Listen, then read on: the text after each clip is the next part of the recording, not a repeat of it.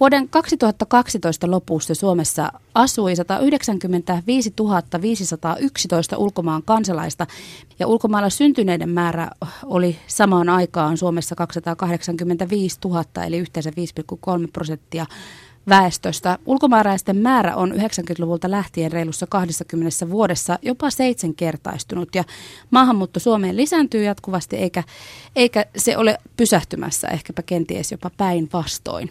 Ilkka Hahtela ja Mikko Laakkonen, kuinka hyvin ulkomailta Suomeen muuttama ihminen tänä päivänä maassamme työllistyy? Miten haastavaa tai helppoa se todellisuudessa on? No, maahanmuuttajat ovat aika heterogeenistä porukkaa, että on hyvin vaikea niin yleistää yhdellä kahdella lauseella, että kuinka helppo on työllistyä, mutta kyllä se totta on, kun meillä on tällä hetkellä taantuma, niin, niin ei se työnsaanti nyt kenellekään kovin helppo. Edes hyvin korkeasti koulutetuille maahanmuuttajille ei tällä hetkellä löydy ää, kovinkaan helposti niitä työtehtäviä, varsinkin nyt kun meidän rakennemuutos on vienyt näitä korkeasti koulutettujen työtehtäviä ää, muualle Suomesta. Eli, eli tota, varmasti haasteita on, mutta toisaalta ää, on myös se, että maahanmuuttajat ovat niin jo valtavirtaistuneet osaksi esimerkiksi pääkaupunkiseutua, että he, on, he ovat päässeet, kyllä sitä kautta on alkanut löytyä verkostoja ja suhteita ja, ja he on kyllä myös osoittaneet sen, että, että siellä on erittäin hyvää osaamista ja he ovat kyllä työllistyneetkin, että ei voi niin kuin ihan toivottomalta ei se tilanne kuitenkaan näytä. Mikko Laakkonen, minkälainen näkemys sinulla koulutuspoliittisena asiantuntijana on, että millaisia haasteita maahanmuuttajat suomalaisessa työelämässä kohtaa? No kyllähän niitä haasteita jossain määrin varmaan löytyy.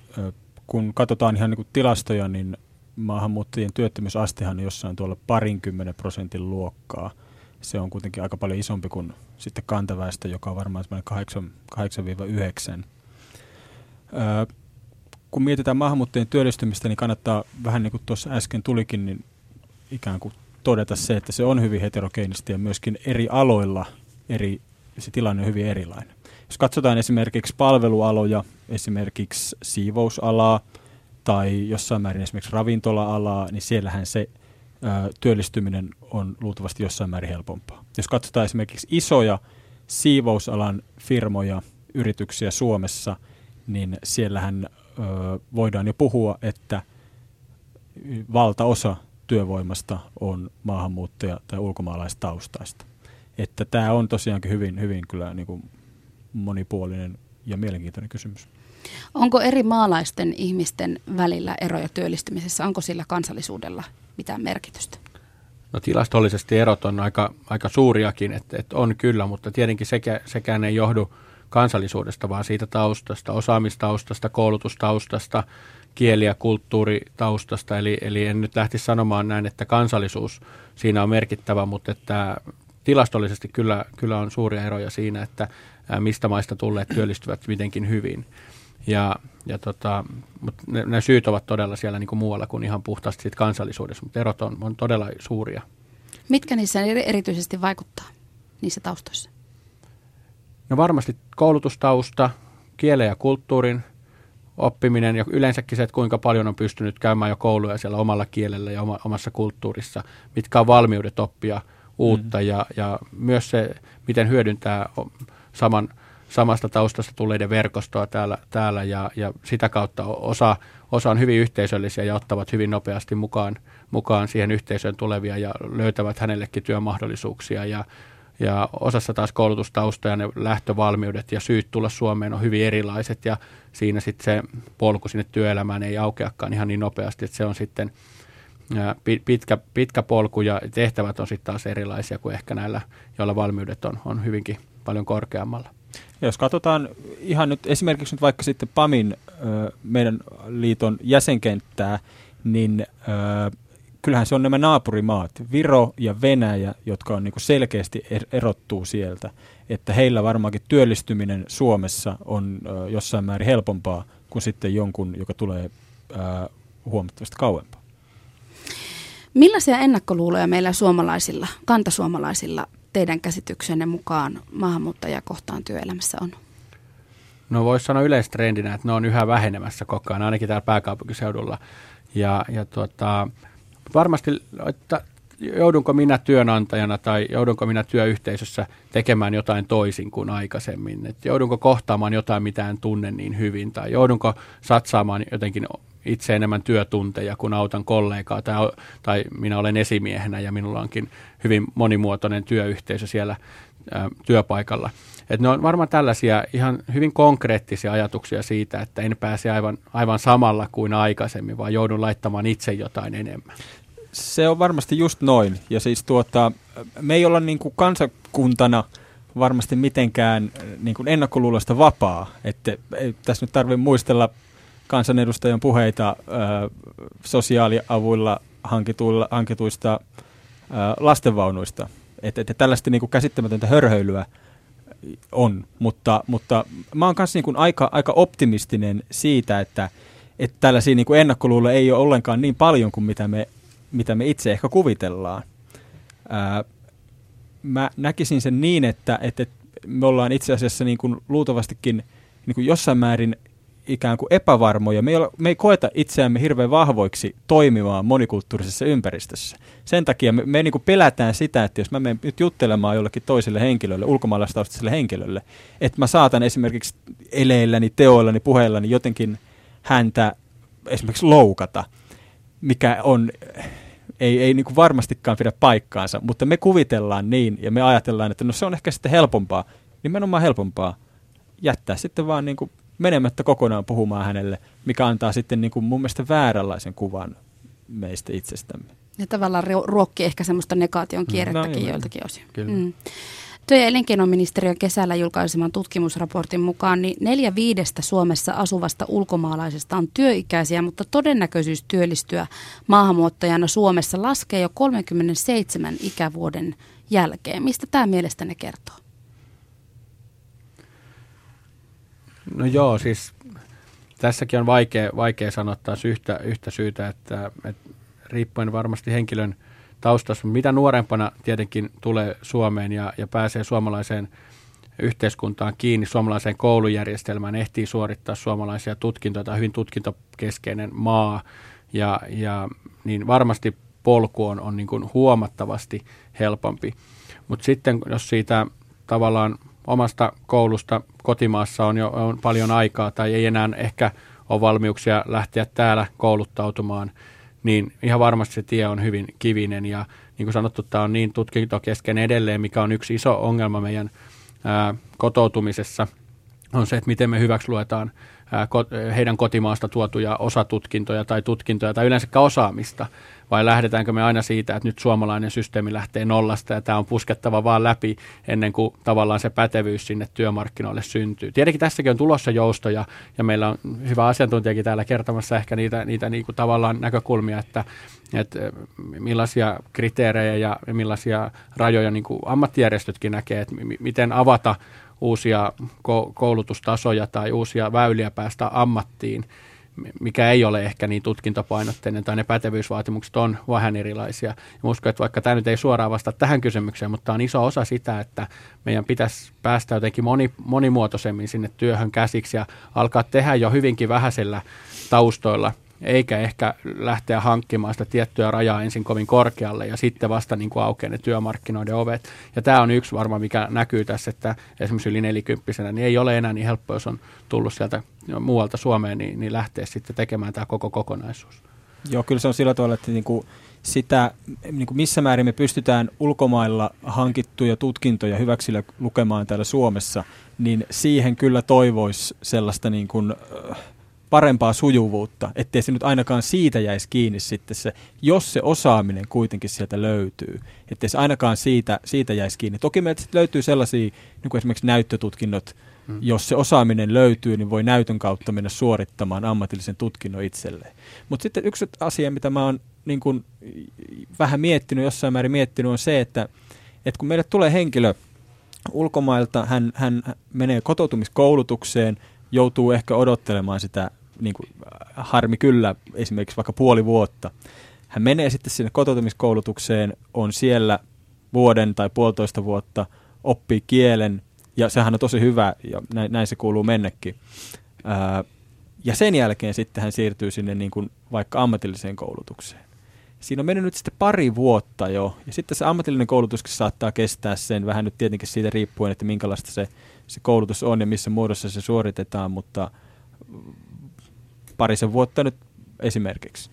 Ja siinä on mennyt jo aika monta vuotta ennen kuin tämä henkilö on ikään kuin saavuttanut semmoisen hyvän työmarkkinakelpoisuuden tilan.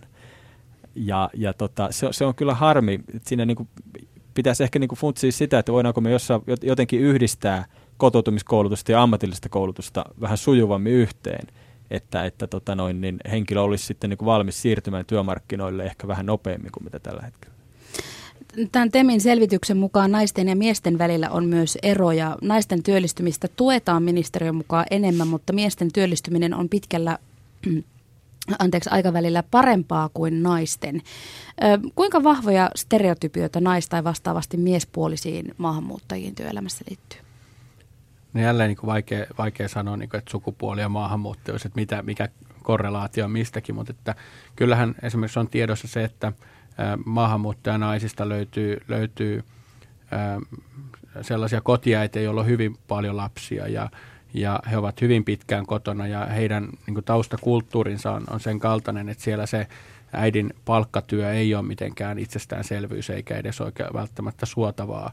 Ja, ja kyllähän niin tällaisia kulttuurisia eroja varmasti löytyy, löytyy sitten ja, ja nämä vaikuttaa kyllä näihin, näihin asioihin, mutta että en mä osaa niin tuohon vastata suoraan noin, että, että miehet ja naiset ja maahanmuuttajuus, että mikä on se niin nopea logiikka siinä, että miksi, miksi jollekin aukeaa työpaikka tai jollekin toiselle ei. Se riippuu todella paljon siitä lähtömaan kulttuurista, mikä se miehen ja naisen asema on siinä kulttuurissa. Ja samoin tietenkin koulutustaso on hyvin merkitsevä, että jos naisella on ollut mahdollisuus kouluttautua jo omassa maassaan tai, tai jo tulee kulttuurista, jossa naisen koulutus on, on hyvinkin tuettava ja hyväksyttävä, niin silloin hänellä on tietenkin hyvät mahdollisuudet Suomenkin työmarkkinoilla edetä. Mutta jos on tällainen kulttuuri, että naisen paikka on hyvin paljon kotona ja, ja on isoja perheitä, niin, niin varmasti sieltä työhön tuloa on vaikea. Työ- ja elinkeinoministeriössä käynnistettiin viime keväänä tämmöinen osaamiskeskushanke vauhdittamaan maahanmuuttajien työllistymistä. Miten Helsingin kaupungissa, Ilkka Hahtela, tätä työllistämistä tuetaan ja vauhditetaan maahanmuuttajien osalta? No meillähän, jos ajatellaan meidän, meidän työllistämistä, niin meillä on jo todella iso osa itse asiassa työttömistä työnhakijoista on maahanmuuttajia. Ja jos otetaan vielä toisen sukupolven maahanmuuttajataustaisuus, vaikka sitä nyt ei ehkä tähän kannata kyllä laskea, niin kyllä, kyllähän se on huomattavan iso osa jo Helsingin alueen, alueen työnhakijoista.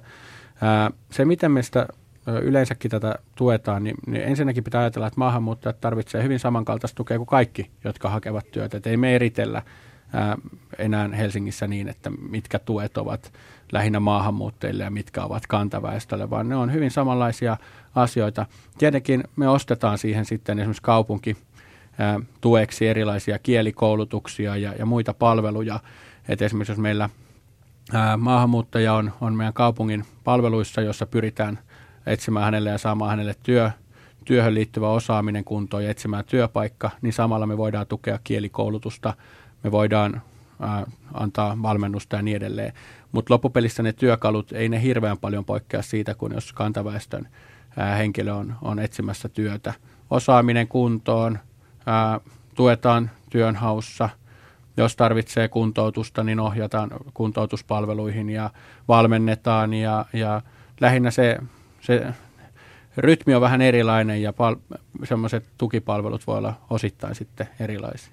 Mutta Helsingin kaupungissa suhtaudutaan myönteisesti siihen, että maahanmuuttajat työllistyisivät. Me tarvitaan, me tarvitaan, Helsingin kaupunki tarvitsee ja koko Suomi tarvitsee maahanmuuttoa. Me tarvitaan maahanmuuttajat meidän työelämään ja meidän tulevaisuus on hyvin pitkälti siitä kiinni. Meidän väestörakenne on sen kaltainen, että ellei me onnistuta maahanmuuttoa tukemaan, niin saamaan maahanmuuttajia ja saamaan heitä työelämään, niin Suomen yhteiskunta on kyllä, työmarkkinat on hyvin vaikeassa tilanteessa tulevaisuudessa.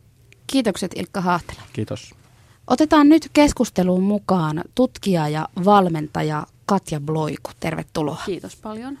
Katja, sä olet kirjoittanut tutkimusraportin ajatushautomo Magman riveissä maahanmuuttajien yrittämisestä. Kyllä. Mitä eroa yrittäjyyden haasteissa on työllistymisen haasteisiin, kun puhutaan nimenomaan maahanmuuttajista?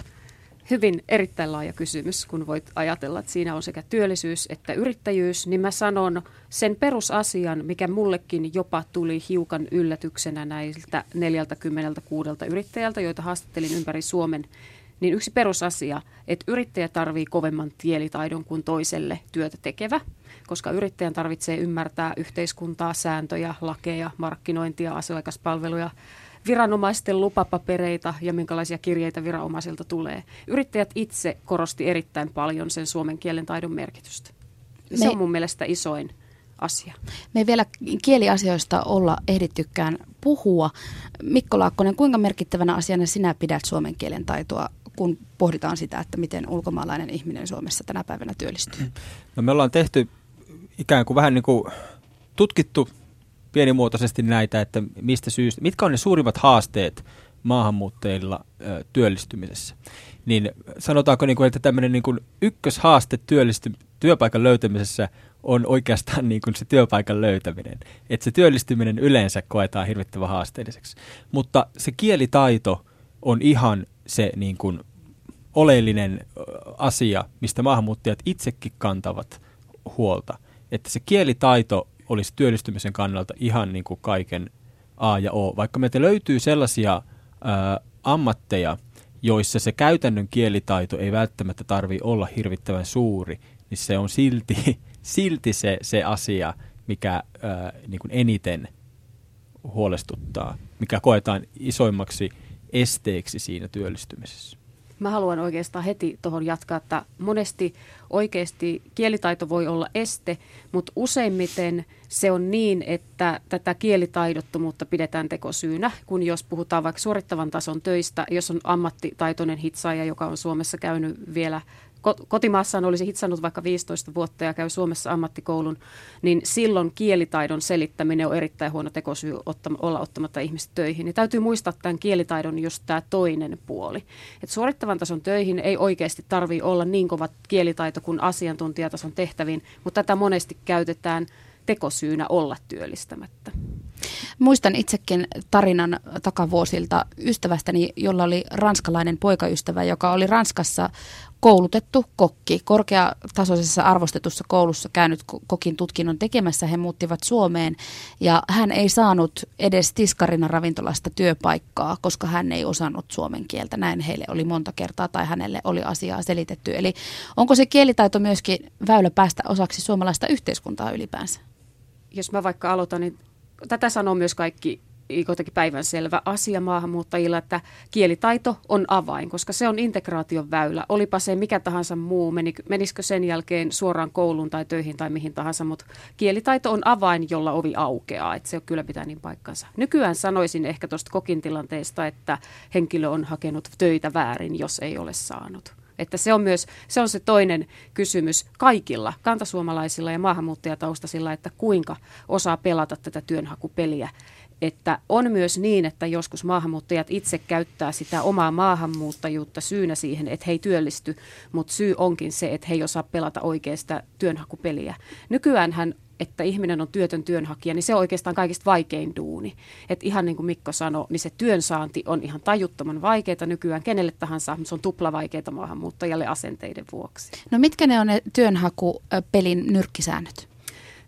No tuo on pitkä tarina. Toimin itse uravalmentajana, mutta mut sehän ei toimi tietenkään enää niin, että lähetän kirjeen ja odotan vastausta, vaan siinä täytyy olla itse erittäin proaktiivinen ja kontaktoitava ja vakuuttaa ja mennä paikalle ja käyttää tietynlaista kieltä hakemuksissa. Se on peli, sitä pitää osata pelata. Ja su, iso osa työttömyydestä, en sano, että kaikki, mutta iso osa johtuu siitä, että ihmiset ei osaa pelata sitä peliä oikein kanta suomalaisillekin se on haastavaa, se on niin kuin totesitte.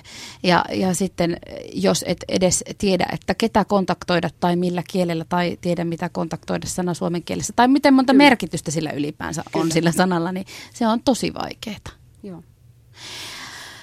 Öm, jos vielä palataan siihen yrittämiseen, niin yrittämistä ja yrittäjäksi ryhtymistä pidetään Suomessa yleisesti ottaen haastavana asiana, niin pura vielä vähän Katja sitä, että vaatiiko yrittäjäksi ryhtyminen jotain poikkeuksellista nimenomaan maahanmuuttajalta?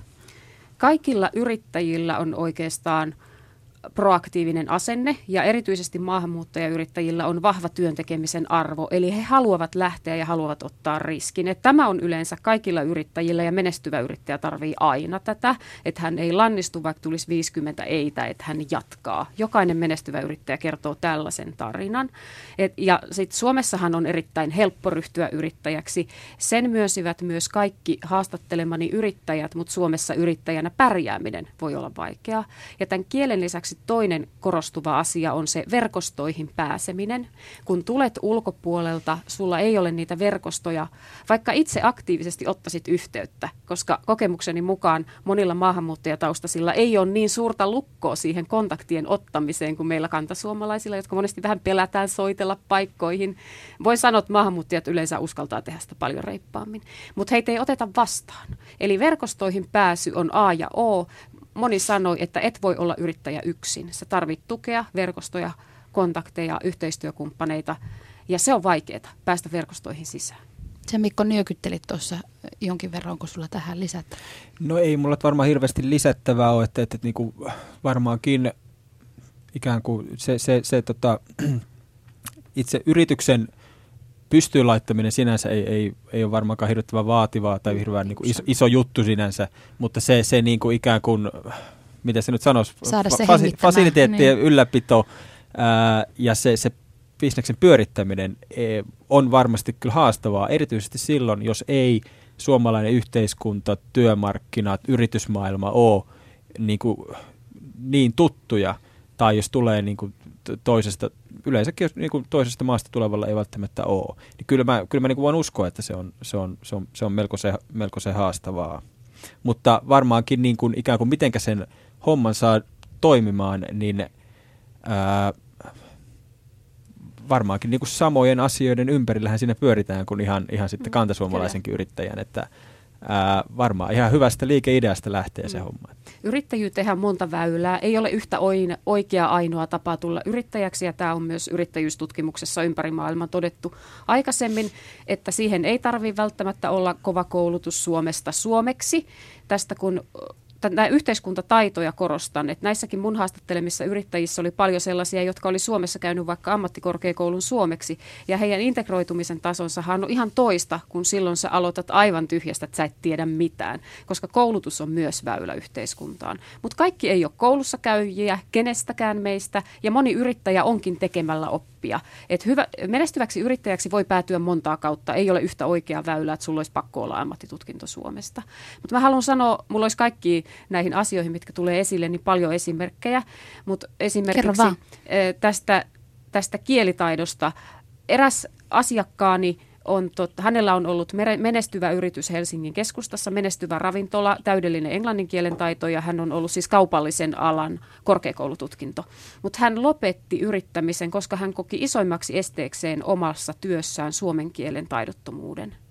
Ja hän sanoi, että jos hänelle tuli viranomaiselta joku paperi, niin hänen täytyy pyytää työntekijöitä kertomaan, että mitä siinä lukee. Eli yrittäjiltä se korostuu niin vahvasti se asia, että tarvii kieltä. Myös huom, ihmiset, joilla on ihan toisenlainen maahan tulon tapa, eli ovat työperäisiä maahanmuuttajia, eli ex-nokialaiset, jotka on perustanut yrityksiä, jotka ovat työelämän käyneet Suomessa englanniksi, toimivat tällä hetkellä kansainvälisellä sektorilla, koristivat myös, että heidän pitäisi osata suomea tunteakseen yhteiskuntaa ja sen palvelujärjestelmiä paremmin, hakeakseen tekesin rahoitusta, verkostoituakseen, mm. löytääkseen bisnesenkeleitä. Se, se on just sillä tavalla, että, että, että, että niin kuin, kun nyt tuossa oli puhe tästä niin kuin, niin kuin yhteiskunnallisesta integraatiosta siitä, siitä tota, ja, ja kotoutumisesta ja, ja kielitaidosta, niin, niin tota, se on just niin kuin tässä nyt tuli hyviä esimerkkejä, siis se, että, että, että niin kuin ikään kuin ilman sitä kielitaitoa, vaikka kävisi töissä, tai vaikka olisi yrittäjä, vaikka olisi niin kuin sinänsä niin kuin tekemistä, ää, niin, niin jos ei sitä kielitaitoa ole, niin, niin ihminen niin kuin voi jäädä ikään kuin – sillä tavalla yhteiskunnan Kuplaa, tai... Niin, tai, tai liepeille mm. sillä tavalla, että se joutuu käyttämään niin kuin ihan ylettömästi energiaa just tämmöisiin asioihin, mitkä tässä äsken Katja mainitsi. Ja, ja, ja sen energiaa voisi niin varmasti käyttää paljon järkevämmin kuin ja oman liiketoiminnan kehittämiseen ja kaikkeen muuhun. Lukuisiin asioihin, joo. Aivan. Kuunnellaan tähän väliin kuubalaisen San Miguel äh, Verdethian tarina siitä, miten hän on päätynyt Suomeen. Hänellä on lentäjän koulutus, mutta tänä päivänä hän ei lentäjänä työskentele. Matka Suomeenkin oli pitkä, mutta kuunnellaan, miten hän on yrittäjyyden Suomessa kokenut. Minä opiskelin ensin Neuvostoliitossa, eli Ukrainassa opiskelin siellä ja sitten sieltä minä tulin tänne. En halunnut, en halunnut palata Kuuban. Ekonominen ja poliittinen tilanne oli niin paljon muuttunut siellä ja oikeasti kävin kirjastossa ja otin selvä näin kuin Pohjoismaat, koska oli ainoa paikka, mihin en tarvinnut viisumia. Ja sitten tarkistin sieltä, että, että, mi, että mikä on Suomi, mikä on Ruotsi ja sitten Norja. Ja siellä sanottiin, että, että paras paikka ulkomaalaiselle on Ruotsi. Ja, eli minä tein päätös, että minä lähden Ruotsiin ja tulin Suomen kautta, kautta että lähtisin sinne ja kun menin sinne satama ostamaan liput laivalle, sitten mulle ei riittänyt rahaa siihen. Ja sitten ei jäänyt mitään muuta kuin jää tänne Suomeen. Ja tulit sitten Suomeen, mutta oliko aikeissa heti alkaa opettamaan salsaa vai, vai minkälaisia suunnitelmia sinulla oli? Ei, minä olisin halunnut alussa tehdä mun ammatti, minä olen lentäjä ja se on se, mitä minä yritin alussa. Otin selvä, että mistä minä saan työpaikan ja kaikki, että, että voin käyttää se, mitä minä olen opiskellut, mutta se ei onnistunut. Missä vaiheessa sitten salsa tuli kuvioihin?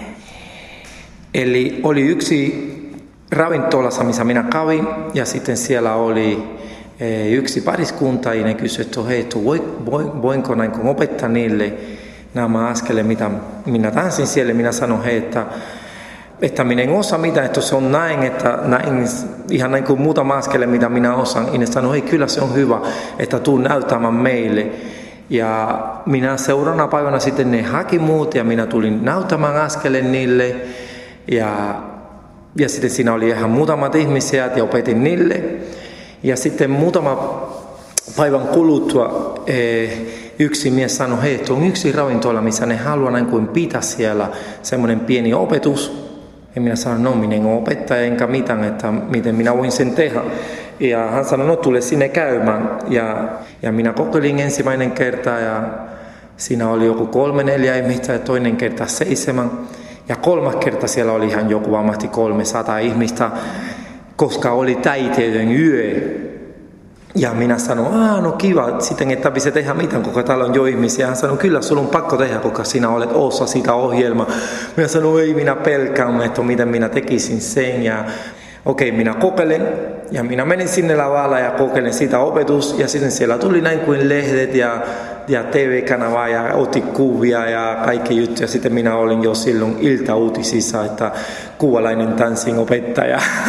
Okei, okay, eli siis suosio niin kuin yhtäkkiä räjähti käsiin. Joo, kyllä joo. Ei, ei ollut mitään suunniteltua ja yhtäkkiä minä huomasin, ahaa, nyt sitten ehkä pitää näin kuin tehdä jotakin näin kuin tälle. Ja, ja sitä se lähti ja sen jälkeen se ravintola meni, meni konkurssiin ja ihmisiä alkoi sanomaan, hei, että pitää avata että miksi sinne ei, ei avaa näin kuin joku tanssikoulu ja näin. Ja, ja minä sanoin, että miten se tehdään ja millä tavalla. Ja sitten ne alkoi selittämään, että pitää, pitää etsiä joku paikka, mihin ne tunnit pidetään. Ja minä otin selvä sitä ja lähdin etsimään. Ja silloin kun löysin sitten oikea paikka, se mies löytyi sille, että onko sun yritys rekisteröitynyt. Minä sanoin, mikä se on. Ja sitten hän selitti, että pitää mennä kaupaan rekisteriä ja tehdä siitä. Ja sinne päin minä lähdin seuraavaan vaiheeseen ja sanoin, hei, että minä haluan rekisteröidä yritys. Ja kun tulin sinne, yksi nainen sanoi, hei, että pitää täyttää tämä paperi. Ja minä alkoin täyttämään koko paperia ja kirjoittamaan kaikki. Ja sitten hän sanoi, että mikä se yrityksen nimi on. Ja minä sanoin, ha, pitääkö olla vielä nimi? Hän sanoi, kyllä pitää. Sitten minä sanon, eh, Latin American Dance School, Caribbean Dance School, Baila Baila. Ja se nainen sanoi, toi Baila Baila sitä kuulostaa hyvältä. Minä sanoin, laita se. ja sitä se lähti. No se ei varmasti ollut kovin helppoa perustaa ensimmäistä salsa-tanssikoulua Suomeen. Ei, kyllä se oli tosi vaikea. Ihan niin vaikea kuin mä vai olla. Vai minä en tajunnut, mitä minä olen teke- tehnyt. Alussa olisi koko burokratia, mitä täällä Suomessa on että miten kaikki juttu pitää tehdä ja millä tavalla kaikki toimii. Ja enemmän kuin minä olin tulossa Kuuvasta, missä meillä ei ole siellä minkälaista semmoista, mitä Suomessa on. Ja sitten yhtäkkiä mulle sanottiin, että on pakko, on pakko olla vakuutus, vakuutukset, minä sanoin, minä olen elänyt koko elämän Kuubassa. Ja siellä ei ole mitään semmoista, miksi täällä pitäisi olla. Että pitää olla kirjanpito ja pitää olla puhelin, pitää olla siisteri. Joka päivä olisi pitänyt olla jotain uutta, mitä minä en odottanut. Minä sanoin, no, mitä, mikä tämä on, tämä juttu. Ja sillä tavalla näin kuin se lähti, että joka päivä on opittu näin kuin tekemään jotakin uutta. Ja vielä silloin, kun oli lama, että ei kukaan uskonut siellä näin kuin perustaa mitään, mutta sitten näin kuin minä tajunnut, mitä olin tekemisissä, ja sitten minä sanoin, no okei, nyt lähtee yritys pystyyn. Sillä tavalla se lähti. Mm.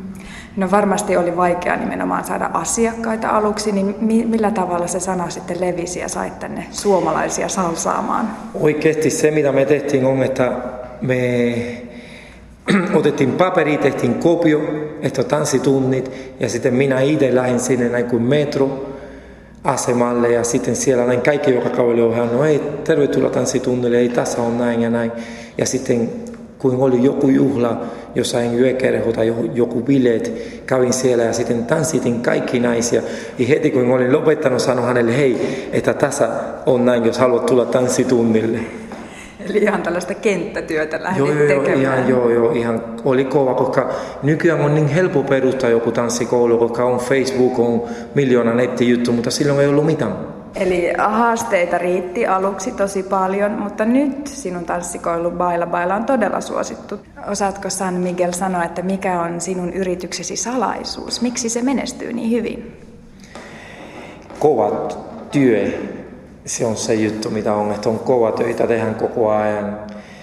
Ja yritetään koko ajan antaa asiakkaille se, mitä ne haluaa ja kuunnella niitä, että mitä ne toivoo millä tavalla me voimme joka päivä näin kuin tehdä paremman. Että ne olisi tyytyväisiä ja sitten, että periaatteessa sana levisi ja tulisi sitten enemmän ihmiset tänne perille. Ja meillä tässä on tosi rento ilmapiiri, että kun ihmiset astutaan tänne sisään niillä on niin kuin, oi, täällä on kiva olla, että, että täällä on helppo tulla. Mitä se vaatii, että saa yrityksen menestymään täällä Suomessa? Töitä kovasti, että pitää olla valmis näin kuin tekemään tosi paljon alussa, erityisesti alussa tosi paljon töitä. Ja nyt sinä puhut kuitenkin ihan sujuvaa suomea, mutta silloin 90-luvulla kun tulit Suomeen, niin ei varmaan suomi sujunut ihan täysin. Ei sujunut mitään, oli tosi oli tosi vaikea. Minä tulin ja minä puhun oikeasti vain espanjaa äidinkielenä ja venäjä, koska opiskelin Venäjällä. Ja ajattelin, että täällä ihmiset puhuu venäjää, mutta kun tulin huomasin, että, oh, oh, että sillä ei pärjää millään. Ja silloin kun olin ollut taas joku pari-kolme kuukautta, huomasin, että hei, to, toi Suomi on pakko aloittaa, koska minä en tiedä, miten pikka minä tulen olemaan täällä. Ja sitten aloitin opiskelemaan sitä. No jos sun pitäisi summata, niin millaista on olla maahanmuuttajataustainen yrittäjä Suomessa? Nyt on kiva, silloin on, oli tosi vaikea alussa. Eli vaikea on ja pitää taistella ja pitää tehdä paljon töitä, että onnistuu. Millä tavalla haluaisit kannustaa muita maahanmuuttajia perustamaan sitten omia yrityksiä tänne Suomeen? Kyllä uskon, että jos ne rakastaa sitä, mitä ne on tekemässä tai se, mitä ne haluat tehdä, kyllä se onnistuu. Mutta pitää rakastaa tosi paljon se työ, mitä, mitä aiot tehdä. Muuten se on ihan turhaa, koska on tosi vaikea ja pitää niin paljon olla valmis tekemään sen eteen ihan mitä vaan. Näin meille omasta yrittäjätarinastaan kertoi kuubalaislähtöinen salsakoulu yrittäjä San Miguel Verdef ja Liina Johansson häntä haastatteli. Valmentaja ja tutkija Katja Bloiku sekä PAMin koulutuspoliittinen asiantuntija Mikko Laakkonen. Kielitaidosta puhui myös San Miguel, mutta millaisia ajatuksia teillä hänen tarinastaan heräsi? Minä kuuntelen ihmisten tarinoita työkseni ja olen kuunnellut vastaavia tarinoita ihan hirveästi, että niitä on aina kiva kuulla, mutta siinä ei silleen kauheasti mitään uutta ollut, mutta hirveän hyviä pointteja Tässähän tulee juuri esiin se, että ei ole, ei ole mitään tiettyä tapaa päätyä yrittäjäksi. Ja tähän on nykyäänkin se keino, että ihminen ensin testaa sitä omaa liikeideaansa. Onneksi nykyään on keinoja myös laskuttaa työtä ilman yritystä ja kokeilee pärjäänkö. Ja sitten kun huomaa, että on menekkiä, niin sitten perustaa oman yrityksen. Että tämä on yksi tie. Siinä oli tosi mielenkiintoisia, siis äh, hieno elämäntarina. Ja, ja jos niin miettii, että mitä, mitä me nyt tässä kuultiin, niin, niin hän, hän tuli tänne, ei saanut sitä omaa, oman alan töitä, mutta onnistui sitten ikään kuin käyttämään niitä omia vahvuuksia mm. hyväkseen sillä tavalla, että pystyi kuitenkin niin kuin menestyvän yrityksen pistämään pystyyn. Ää, ja sitten oli ehkä niin kuin tällaista niin kuin byrokratian kanssa tiettyä hankaluutta. Mun on kyllä ihan sanottava, että mä oon yleensä tämmöinen niin kuin byrokratian puolustaja. Että, että niin kuin se, se, niin kuin, se, on, se, on, se on parempi maineinen, tai sanotaanko, niin kuin, että sillä on turhan huono maine. Ää, yleensä niin kuin sääntöjä kyllä tehdään ihan syystä. Se, että, että voisiko ne tehdä jotenkin helpommaksi – sitten... Ää, Toteutuksen kannalta. Niin, nimenomaan ja helpommin ymmärrettäväksi. Siellä löytyy sitten varmasti kyllä niin kuin paljon petrattavaa. Ää, mutta tosi, tosi totta, tuohan oli aivan inspiroiva. Kielitaidosta hän tosiaan puhuu myöskin paljon, niin kuin tekin tuossa ennen, ennen San Miguelin tarinaa sanoit, Katja, että olet kuullut monia tällaisia tarinoita, niin kuinka tyypillinen ö, tällainen maahanmuuttajataustaisen yrittäjän tarina, San Miguelin tarina sitten sinun mielestäsi Katja oli? Mitä yhtäläistä tai erovaisuuksia sillä, ö, jos vertaat vaikkapa raportissasi haastattelemiasi yrittäjien tarinoihin? Ylipäätään on monia, jotka sanovat, että on päätyneet yrittäjäksi, niin kuin hänkin. Ja tämä omien vahvuuksien kautta löytäminen oman paikkansa niin kuin muuttuneessa työmarkkinatilanteessa, niin tähän on kaikille niin kuin mahdollisuus. Tämä on hyvä, että monesti maahanmuuttajat niin kuin oivaltaa tämän. Ja moni, onneksi nykyään saamme lukea lehdistä, että myös moni, moni meistä kantasuomalaisista, jos tuntuu, että omalle alalla ei ole töitä tai tälle ammatille ei ole nyt kysyntää, niin sitten alan tekee jotain muuta. Niin monesti he ovat rohkeampia lähtemään ja ottamaan riskin, niin se on kyllä yleistä. Se on tässä. Ja aika paljon siis itselläni on tausta musiikki- ja kulttuuripuolen sektorilta ja siellähän on paljon toimijoita maahanmuuttajataustaisissa, yrittäjinä, muusikoita ja opettajia ja niin edelleen. Aivan. San Miguel on ollut periksi antamaton ja kirjaimellisesti yrittelijäs, niin miksi toiset sitten onnistuu tässä ja, ja toiset taas ei? Onko se rohkeus siinä se avainsana? Tämähän, tämä on tätä, mikä liittyy yrittäjyyteen ja yrittäjyystutkimukseen kautta vuosikymmenten, niin se, että yrittäjän ominaisuudet on tietyt, että silloin on ihan sama, että mikä se ihmisen tausta on. Että silloin, jos sulla on ne yrittäjän ominaisuudet, juuri se periksi antamattomuus, proaktiivisuus, vaikka tulee luntatupaan kolme konkurssia, jatkan, tämä ei myy, keksin jotain muuta. Eli sillä asenteella – että minä uskallan ottaa riskin ja olen valmis tekemään paljon töitä, niin kuin hänkin korosti tuossa tosi monta kertaa, niin semmoisella asenteella tulee pärjäävä yrittäjä, ja samat, olipa, olipa mikä tahansa tausta. Ja samat ominaisuudet kyllä varmaan to, niin kuin on suureksi eduksi sitten myös ihan, ihan niin kuin palkkatyön haussa ja sitten myös siinä Nimenomaan. tekemisessä. Että se asenne. Kyllä, kyllä tota noin, niin, tuollaisella asenteella varmaan, varmaan olisi kyllä myöskin sitten ihan työntekijänäkin pärjännyt oikein hyvin. Niin, ylipäänsä työelämässä tällä hetkellä puhutaan jotenkin sellaisesta yrittäjämäisestä asenteesta. Allekirjoitatteko te sen, että jokaisella pitäisi olla yrittäjämäinen asenne, eli suhtautua siihen työhön siten, kuin se olisi oman selän takana koko homma, mitä tekee?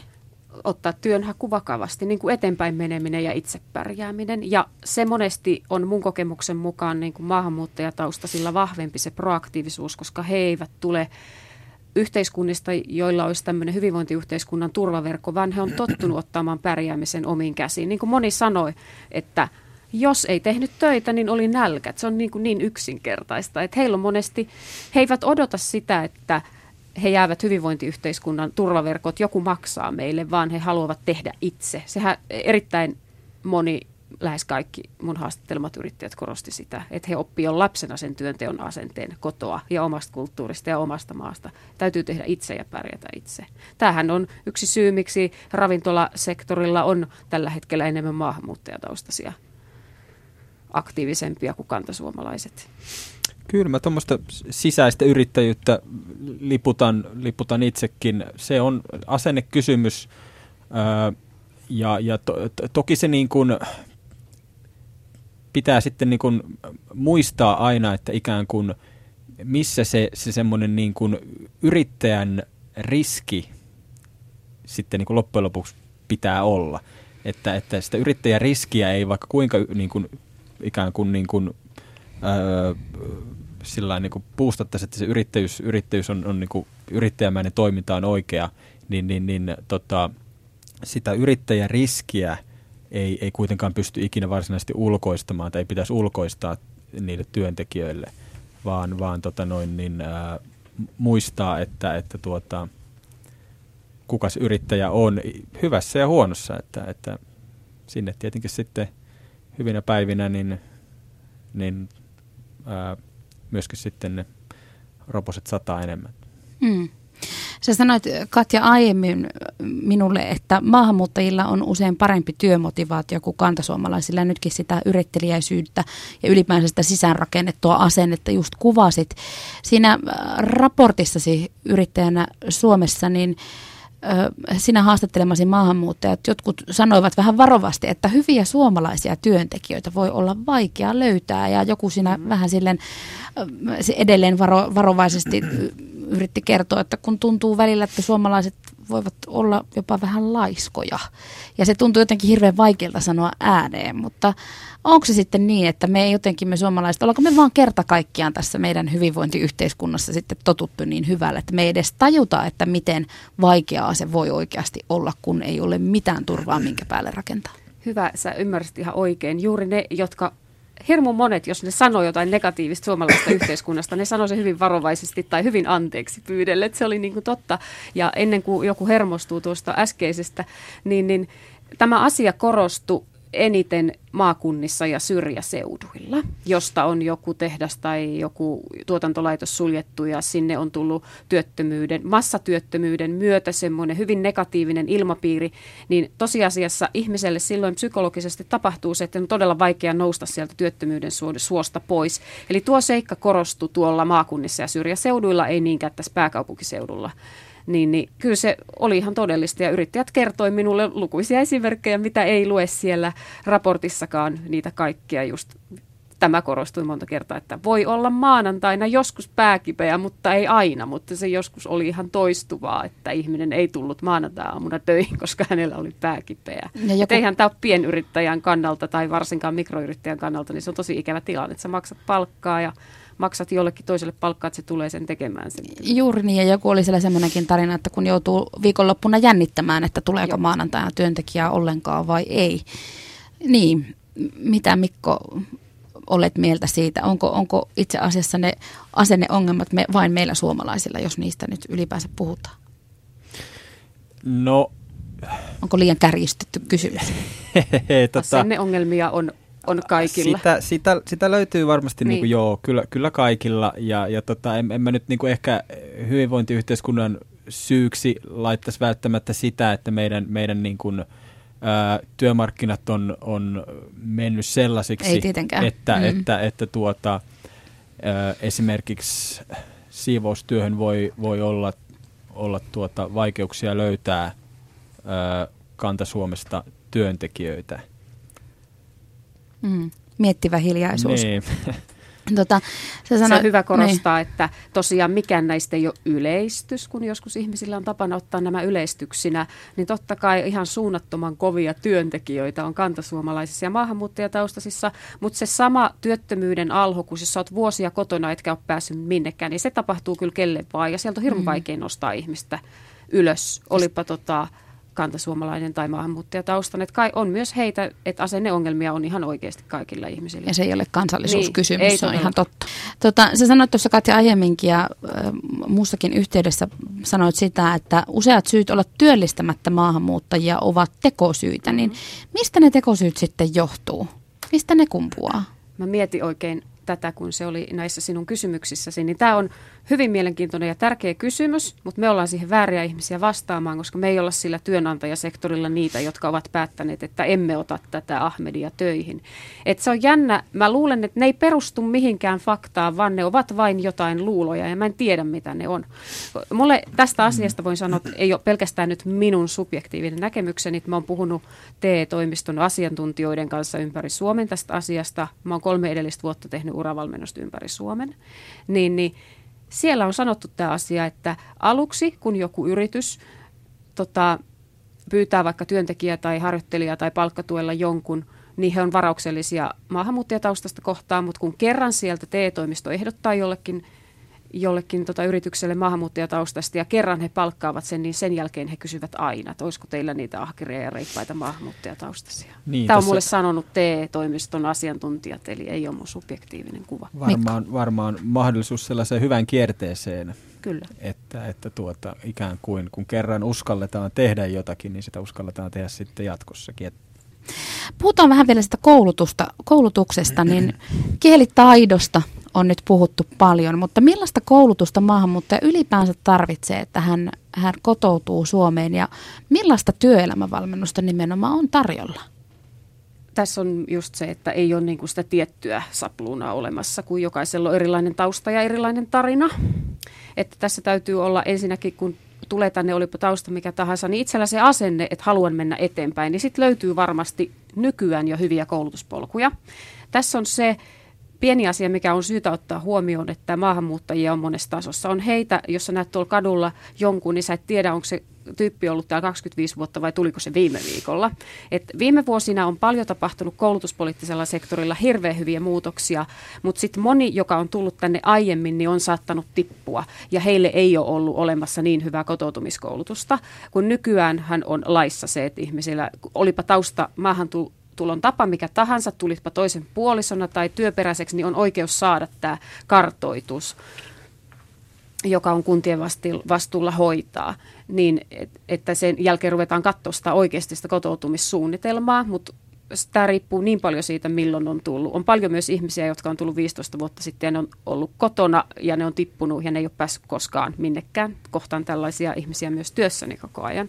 Mutta perus se kotoutumiskoulutushan on, siinä on suomen kieli, ja sitten Suomen, Suomeen kotoutuminen, niin kotoutumiskoulutuksen ne moduulit. Ja tästä kyllä puhutaan tällä hetkellä, että näitä pitäisi muuttaa enemmän työelämälähtöiseksi, ja mä oon ehdottomasti tätä mieltä, että kaikella kunnioituksella suomen kielen opettajia kohtaan, jotka tekevät hienoa työtä, mutta välttämättä se työelämä ja yhteiskuntaorientaatio ei ole se heidän vahvuusalue.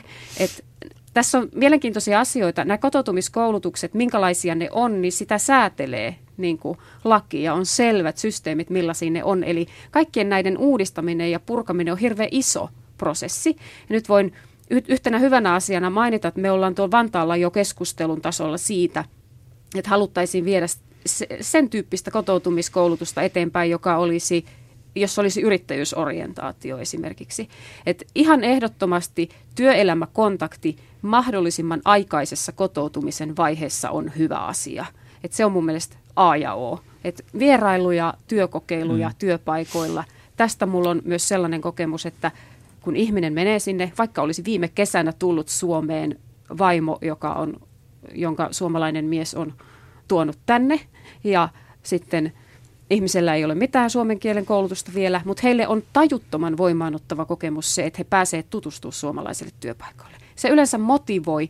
En ymmärtänyt sieltä mitään, mitä ihmiset sanoivat, he saattavat sanoa, ja siksi haluan oppia tätä kieltä, että ymmärrän. Eli mahdollisimman varhainen kontakti työelämään on mun mielestä äärimmäisen tärkeä. Mulla on ollut itselläni ilo ja kunnia ö, isännöidä useampia maahanmuuttajia, opiskelija ja kotoutumiskoulutuksessa olevia ryhmiä, kun he ovat tulleet käymään esimerkiksi palvelualojen ammattiliitossa. Hyvä. Ja tuota noin, niin, ää, työmarkkina-asioita, olen, olen muuten myös itse huomannut, että työmarkkina-asioista ää, selittäminen ymmärrettävällä kielellä on kyllä tosi vaikeaa. Se on vaikeaa suomeksikin Joo, ylipäänsä. Juuri näin, juuri näin. Ää, mutta tota, myöskin se, se, se kiinnostus, kyllä sitä on ollut. Se on niinku ihan aitoa mun mielestä, että et niinku, kyllä sitä niinku halua ikään kuin ää, oppia y- ymmärtämään suomalaista yhteiskuntaa, ää, työmarkkinoita, AY-liikettäkin – niin kyllä se, se, se on niin kuin kova. Sitä halutaan tehdä. Ja, ja tota, ei se ainakaan niin kuin täällä, täällä asennepuolella ei ainakaan mm. jää niin kuin, niin kuin ihmiset on erittäin kiinnostuneita tiedosta ja miten se toimii. Ja tämä on yleensä se kohta, jos vedän vaikka viiden päivän valmennuksen, olipa kyseessä ihan nuoret, kantasuomalaiset nuoret tai maahanmuuttajat, niin se on aina hirveän kiinnostava. Ihmisillä on tosi paljon kysymyksiä. Eli heillä on monesti heikot työmarkkinataidot ja tiedot. Myös sellaisia tapauksia, että kun heillä olisi ollut oikeuksia, niin he ei ole tiennyt, miten niitä käyttää. Niin on paljon surullisia tapauksia, että olipa minkä tyyppinen tahansa valmennus tai koulutus – niin näiden asioiden täytyy olla esillä. Et kertoo, miten työmarkkinat Suomessa toimii, mitkä on mun oikeudet ja mitkä on mun velvollisuudet. Hirmu tärkeä asia ja mä, mä aina tuon tänne ilmi asiakkaille, ihan aina. Millaiset asiat niin tapaamanne maahanmuuttajia Suomessa tai nimenomaan tässä meidän yhteiskuntajärjestelmässä sitten erityisesti mietityttää tai ihmetyttää? No kyllä, siis mitä heitä työmarkkinoihin liittyen kiinnostaa, niin ei ne nyt eroa välttämättä niin hirveästi sitä, mikä, mikä kantasuomalaisiakaan kiinnostaa. Palkat, kuinka, minkälainen on työsopimus, mikä on työehtosopimus, työajat, lomat, tämän mm. kaltaiset jutut. Perusasiat. Niin, perusasiat Joo. kyllä. Monesti se on näistä ollaan ihan tietämättömiä tietenkin, kun oma tausta omasta kotimaasta on ihan toisenlainen, niin, että ei ole säädelty Aivan. työelämä. Mutta he on sitten aina ihan vilpittömän iloisia, kun ne kuulee, millä tavalla mm. meillä on asiat. Mm. Mm. Tutkija ja valmentaja Katja Bloiku sekä PAMin koulutuspoliittinen asiantuntija Mikko Laakkonen. Jos puhutaan vielä loppuun vähän tulevaisuudesta, niin miten maahanmuuttajien työllistämistä tai yrittäjyyttä voitaisiin Suomessa helpottaa ihan käytännössä? Minkälaisia toimia te toivoisitte tai odottaisitte, odottaisitte tämän asian tiimoilta? Nythän tuossa on kaksi eri se yrittäjyys mm. ja työllistyminen. No lähdetään ensin työllistämisestä. Jos, jos mietitään, niin kuin, miten me pystyttäisiin helpottaa tätä tilannetta, jossa, jossa niin kuin maahanmuuttajien työttömyysaste on samaa kuin mitä silloin niin kuin karmeiden 90-luvun alan, alun lama vuosina se oli, se oli kan, niin kuin Suomessa yleisesti, eli niin kuin puhutaan yli parista kymmenestä prosentista. Niin vähän näitä asioita, mitkä me nyt ollaan tässä, tässä niin kuin on ollut puheissa nyt. Kielitaitoa, ää, tehokkaampaa ammatillista koulutusta, nopeammin ammatilliseen koulutukseen, ää, ulkomaisten opintojen parempaa hyväksilukua täällä Suomessa. Ää, ja sitten tietenkin niin kuin jossain määrin myös työnantajalta niin kuin rohkeampaa asennetta palkata ää, ulkomaalaistaustaisia ihmisiä tai ottaa heitä esimerkiksi oppisopimuskoulutukseen. Kyllä. Entäs yrittäjyyden puolella, Katja? Tuo yksi esimerkki, mistä edellä jo mainitsin, eli ylipäätään liittyy molempiin, että työelämäkontakti tosiaan mahdollisimman varhaisessa kotoutumisen vaiheessa on älyttömän hyvä asia. Että toivottavasti näitä kotoutumiskoulutuksia voidaan viedä enemmän siihen suuntaan, että sitä työelämäkontaktia on. Ja yrittäjyyden mahdollisuuden kertomista, koska moni ei tiedä sitä ja miten se täällä tapahtuu. Vaikka meillä onkin hyvät järjestelmät ja hyvät systeemit, niin maahanmuuttajat ei ole niistä tietoisia, eli se tiedon tuominen. Faktatiedon tuominen, että kuinka se on täällä mahdollista. Tämä on hyvä vähän tämmöinen tämmöinen provokatiivinen lause, mutta voimme päättää, mihin kohtaa hyvinvointiyhteiskunnan bussi pysähtyy. Pysähtyykö se sossun eteen vai pysähtyykö se yritysneuvonnan eteen? Tätä on valintakysymys. Et monesti hyvinvointiyhteiskunnan bussi on semmoinen, että Siinä on jokaiselle oma paikka ja kuski vie ja voit jäädä pysäkeillä vain määrätyillä kohdilla. Että näin. Mm. Ilkka Haahtela sanoi tuossa tämän keskustelun alkupuolella, että Suomi tarvitsee myöskin maahanmuuttajaperäistä työvoimaa, niin miten te tiivistäisitte sen, Katja Bloiku ja Mikko Laakkonen, että miten suomalainen yhteiskunta hyötyy työtä tekevistä maahanmuuttajista? No kyllähän se hyötyy ö, monellakin tapaa ja, ja se on niin kuin ihan niin kuin tilastollinen juttu, että, että, että jos katsotaan työssä työikäistä väestöä täällä Suomessa tulevina vuosikymmeninä, lähestulkoon niin kuin te- tehtiin me mitä tahansa, ää, ja jos meidän niin kuin maahanmuutto pysyy suunnilleen tässä lukemissa, mitä se tällä hetkellä on, niin, niin meille voi käydä vähän, vähän huonosti. Ja sama tilanne on koko eu Joo, että, että tuota, kyllä sitä, sitä niin kuin sopivasti sitä työperäistä tai maahanmuuttoa yleensäkin kyllä niin kuin Suomessa, Suomessa tarvitaan. Ja mä sanoisin tuosta, että työperäisen maahanmuuton sijaan, niin tota, tunnistaa se potentiaali, joka on meillä olevilla maahanmuuttajilla jo. Et se on niin kuin se juttu. Täällä on valtavasti ihmisiä, jotka haluaa tehdä. Heillä on Suomessa tutkintoja, mutta he ei työllisty. Samaan aikaan jotkun yritykset tuovat samoille aloille ulkomailta työvoimaa ja meillä on potentiaalia valtavasti. Yhtenä esimerkkinä se, että jo 90-luvun alussa tiedettiin, että hoivasektorille tulee pula, mutta sille asialle ei niin kuin tehty silloin mitään. Se on nyt vasta räjähtänyt käsiin. Se tämä väestöikääntyminen on kaikissa OECD-maissa sama ongelma, samoin myös meillä. Niin silloin ei lisätty tämän alan, sosiaalialan ja, ja terveydenhoitajien ja sairaanhoitajien tota, opiskelupaikkoja ja muuta, ne ei lisääntynyt ja niitä koko ajan koulutettiin vähän, siksi me, meillä on tästä asiasta nyt valtava pula, mutta se on siis Suomen oma vika, että me ei tehty sille asialle mitään silloin, kun se oli tiedossa. Et mä aina sanonkin tästä, että ennen kuin mietitään hakua Espanjasta, niin katsottaisiko sitä Espoota ihan ensin.